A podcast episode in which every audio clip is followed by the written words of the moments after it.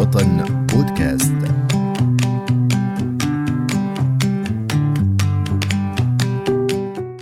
تعتبر المفوضية السامية في الأمم المتحدة لشؤون اللاجئين من أكبر المؤسسات الداعمة لهم في ظل الأزمات والحروب. فماذا عن دورها في سوريا؟ بودكاست وطن إعداد وتقديم فاتح حبابة.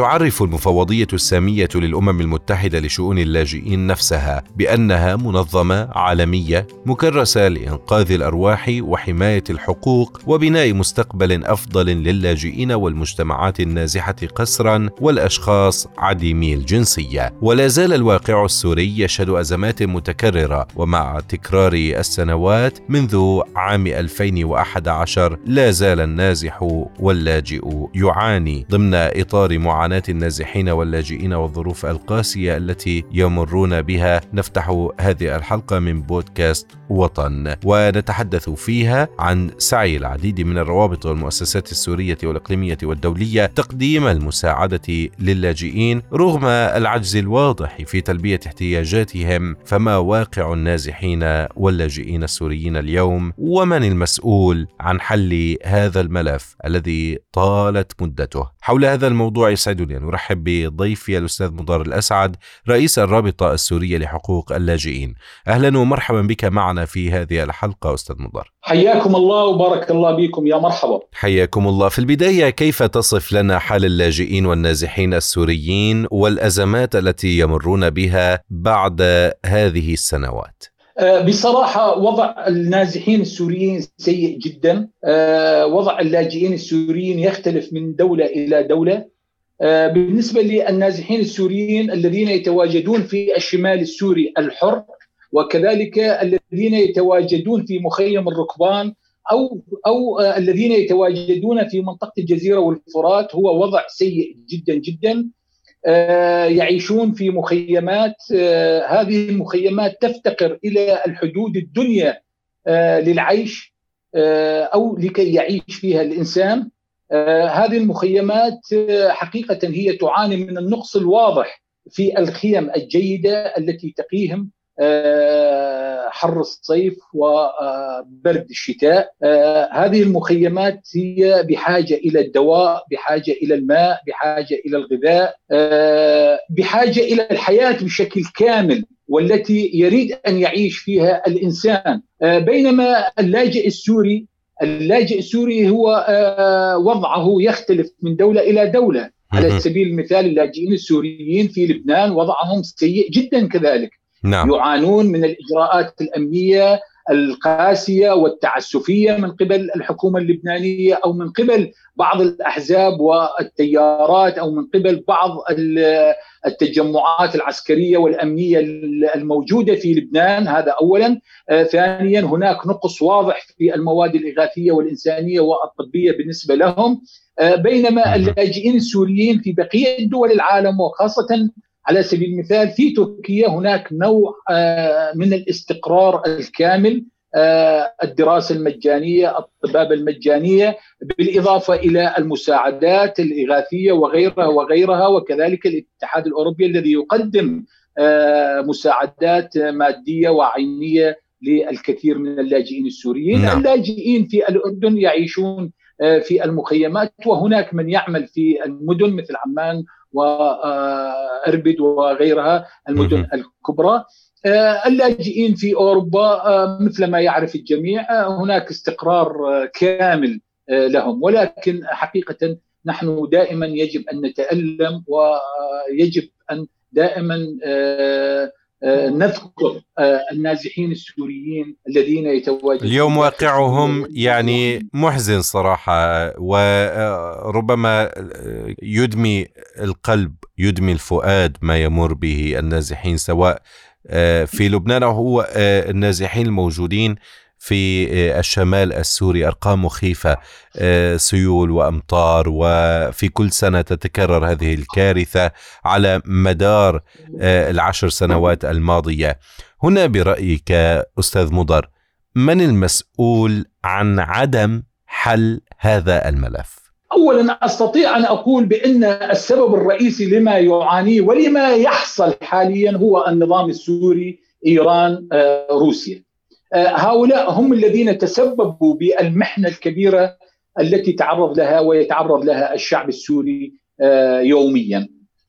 كذلك نحن بصراحة نحمل الأمم المتحدة وجامعة الدول العربية السبب الرئيسي فيما يحصل حاليا لو تم تنفيذ القرارات الدولية لما لما أصبح هناك لاجئ أو نازح سوري آه، تنفيذ القرارين 2 2 5 4 و 2 1 1 8 هذا يعني عودة اللاجئين والنازحين إلى إلى إلى ديارهم إلى قراهم إلى منازلهم إلى أراضيهم وبالتالي سيتخلصون من المحنة والمعاناة التي يعانونها اليوم. لذلك نحن نتمنى نتمنى من الأمم المتحدة بأن تقوم بتنفيذ القرارات الدولية وخاصة آه، آه، مقررات جنيف واحد وجنيف اثنين وغيرها من القرارات التي تضمن إنهاء ما يجري في سوريا مع إعادة الإعمار مع عودة اللاجئين والنازحين بشكل كامل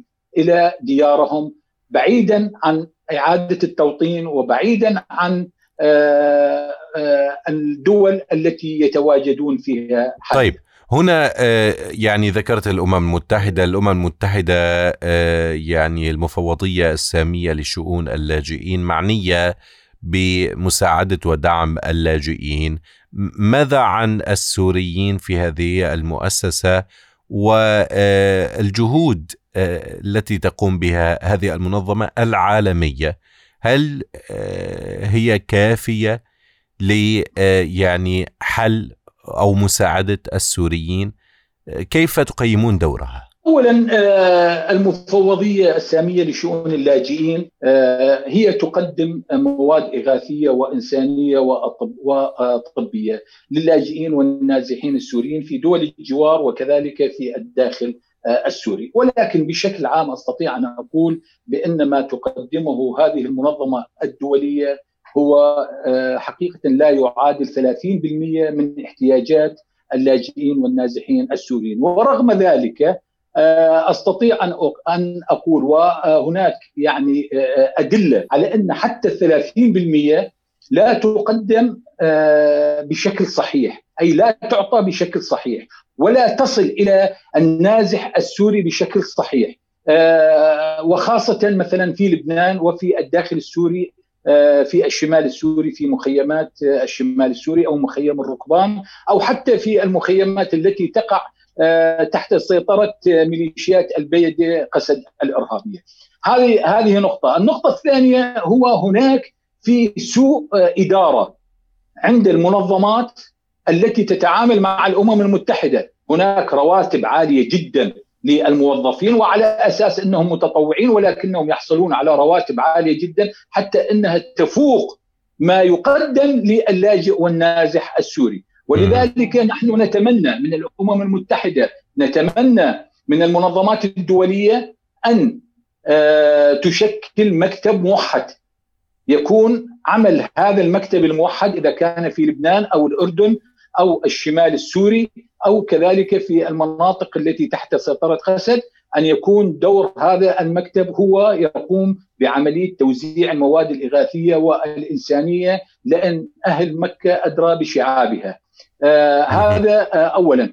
ثانيا يجب أن يكون هناك دور حقيقي وأكيد للأمم المتحدة في عملية إدخال المواد الإغاثية والإنسانية. على سبيل المثال إلى مخيم الركبان. فلماذا لا تشرف الأمم المتحدة على إدخال المواد الإغاثية والإنسانية إلى مخيم الركبان بشكل مباشر؟ ولماذا لا تشرف الأمم المتحدة على إدخال المواد الإغاثية والإنسانية والطبية إلى المخيمات الموجودة في منطقة الجزيرة والفرات ومنها مخيم سيء الصيت مخيم الهول؟ ولماذا لا تشرف عليه نعم. امنيا واداريا وتنظيميا واغاثيا وطبيا. هذه نقطه والنقطة الثانية لماذا يقتصر آه، إدخال المواد الإغاثية والإنسانية على معبر باب الهوى فقط؟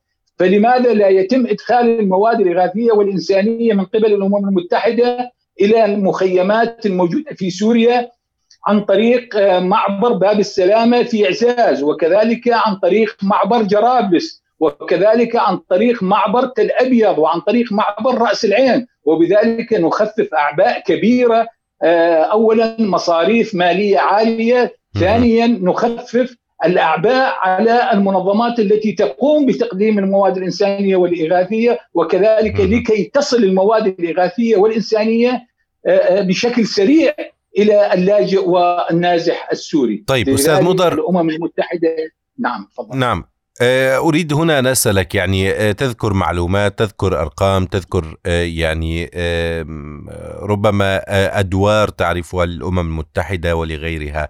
نحن ضمن سلسلة البودكاست التي نبثها على إذاعة وطن وعلى منصات البودكاست التابعة لها. يعني نتحدث عن التربية المدنية وكذلك الأمر نسلط الضوء على واقع اللاجئين في بعض الحلقات.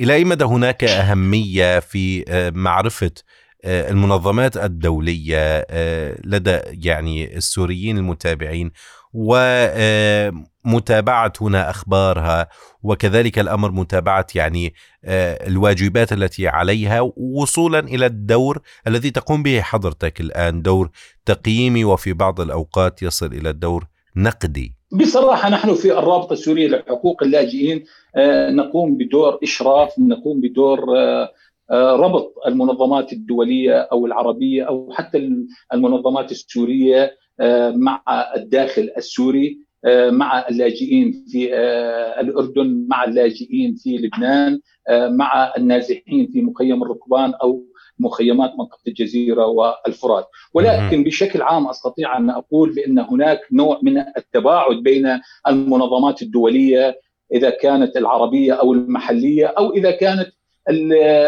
المنظمات التركية. نعم. آه، بصراحة على سبيل المثال المنظمات التركية هي تدخل بشكل آه، سلس وبشكل سهل إلى المخيمات وهي تقوم بعملية التوزيع المباشر ولذلك نجد بأن المنظمات التركية نجحت في ذلك. هذه نقطة. والنقطة الثانية المنظمات التركية في كثير من الأحيان هي لا تقدم لك السمك بل هي تعطيك السنارة وتعلمك كيف تصطاد السمك من حيث إقامة المشاريع، المشاريع الصناعية، المشاريع الصغيرة، الورشات الصناعية، كذلك تقوم بإنشاء الأفران، كذلك بافتتاح المدارس هذه نقطة.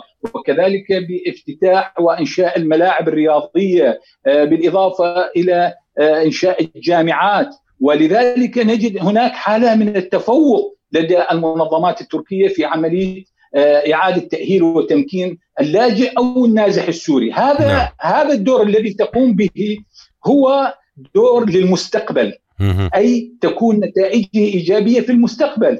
ولذلك نحن نتمنى من الأمم المتحدة أن تقوم بهذا الدور وكذلك نجد أن هناك كذلك بعض المنظمات إذا كانت القطرية أو الكويتية قامت بإنشاء مدارس ومعاهد وكذلك بعض وكذلك إعادة تأهيل وتمكين الشباب والبنات. آه، في آه، الدورات التأهيلية والتربوية والتعليمية وغيرها جميل. ولذلك نحن نتمنى أن يكون هناك تكاتف بين المنظمات في عملية تقديم الدعم المتنوع للاجئ والنازح السوري آه، من أجل الوصول إلى نتيجة إيجابية وكذلك من أجل حفظ الأطفال والنساء وكذلك من أجل أن يكون هناك شعب واعي عندما يتم تنفيذ القرارات الدولية يستطيع أن يقود سوريا في المرحلة القادمة. شكرا جزيلا لكم الأستاذ مضر الأسعد رئيس الرابطة السورية لحقوق اللاجئين، أشكرك جزيل الشكر لوجودك معنا في هذه الحلقة من بودكاست وطن. بارك الله بكم، شكرا لكم. مستمعينا الكرام، يعجز الإنسان عن وصف ما في قلوبنا تجاه معاناة أهلنا في كل مكان، فالواقع الذي نرصده ونتابع مآسيه يدمي القلب، لكن ربما الجهود مبعثرة وهذه تزيد من الطين بالله ولا منجا لحالنا إلا الله. في نهاية هذه الحلقة لا يسعني إلا أن أقدم لكم شكرا جزيلا على حسن وطيب استماعكم. واذكروا إخوانا لكم يعانون في هذا البرد. دمتم في أمان الله. وطن بودكاست.